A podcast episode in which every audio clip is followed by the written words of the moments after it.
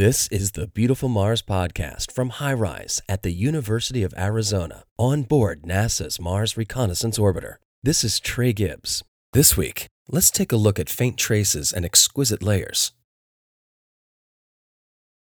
Faint traces of dark flows. This image shows some faint traces of dark flows along the headwall of an impact crater. These are relics of seasonal recurring slope lineae called RSL that formed on an equator facing slope. They are not expected to be active yet, so we'll have to wait until later in the Martian spring for any changes. However, we like to monitor these sites as they progress through the seasons, and fully formed RSL have been identified at this site before. That's because RSL recur each Mars year at the same places, like this crater wall, RSL activity often happens at predicted temperatures approaching minus 20 degrees Celsius or minus 4 degrees Fahrenheit. An intermittent flow of brines is possible, but dry flow of granules is an alternative explanation to explain RSL formation. Because of this uncertainty, the science community is debating whether these regions should be regarded as special regions where rovers or other landers are restricted. Exquisite layering. Much of Mars is covered by sand and dust, but in some places, stacks of sedimentary layers are visible. In this image, exquisite layering is revealed emerging from the sand in southern Holden crater. Sequences like these offer a window into Mars' complicated geologic history. Holden crater was once a candidate landing area for the Mars Science Laboratory and is still an intriguing choice today. Along the straight edge, most craters are round because a high velocity impact acts like a powerful explosion that expands in all directions.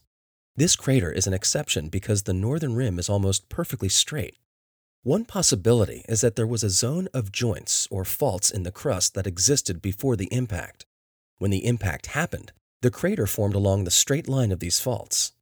Something similar happened to Meteor Crater in Arizona. Our image doesn't show any faults, but they could be beneath the surface. Perhaps some sort of uneven collapse changed the shape of the crater. There are piles of material on the crater's floor, especially in the northwest and northeast corners. If those piles fell down from the rim, why did it happen there and not in other places? This crater is near the size where larger craters start to show wall slumping and terraces, so this type of collapse could be occurring unevenly. Our image reveals the crisp detail of the crater rim, with individual boulders around the outside and on the inner walls. That indicates that this crater probably isn't very old, so it hasn't been heavily modified. So somehow, this odd shape probably happened when it first formed, although we still don't know exactly why. Spring fans at Macclesfield. Every Martian spring, Fans of dust are blown out from under the seasonal layer of carbon dioxide ice that forms a polar cap over the winter.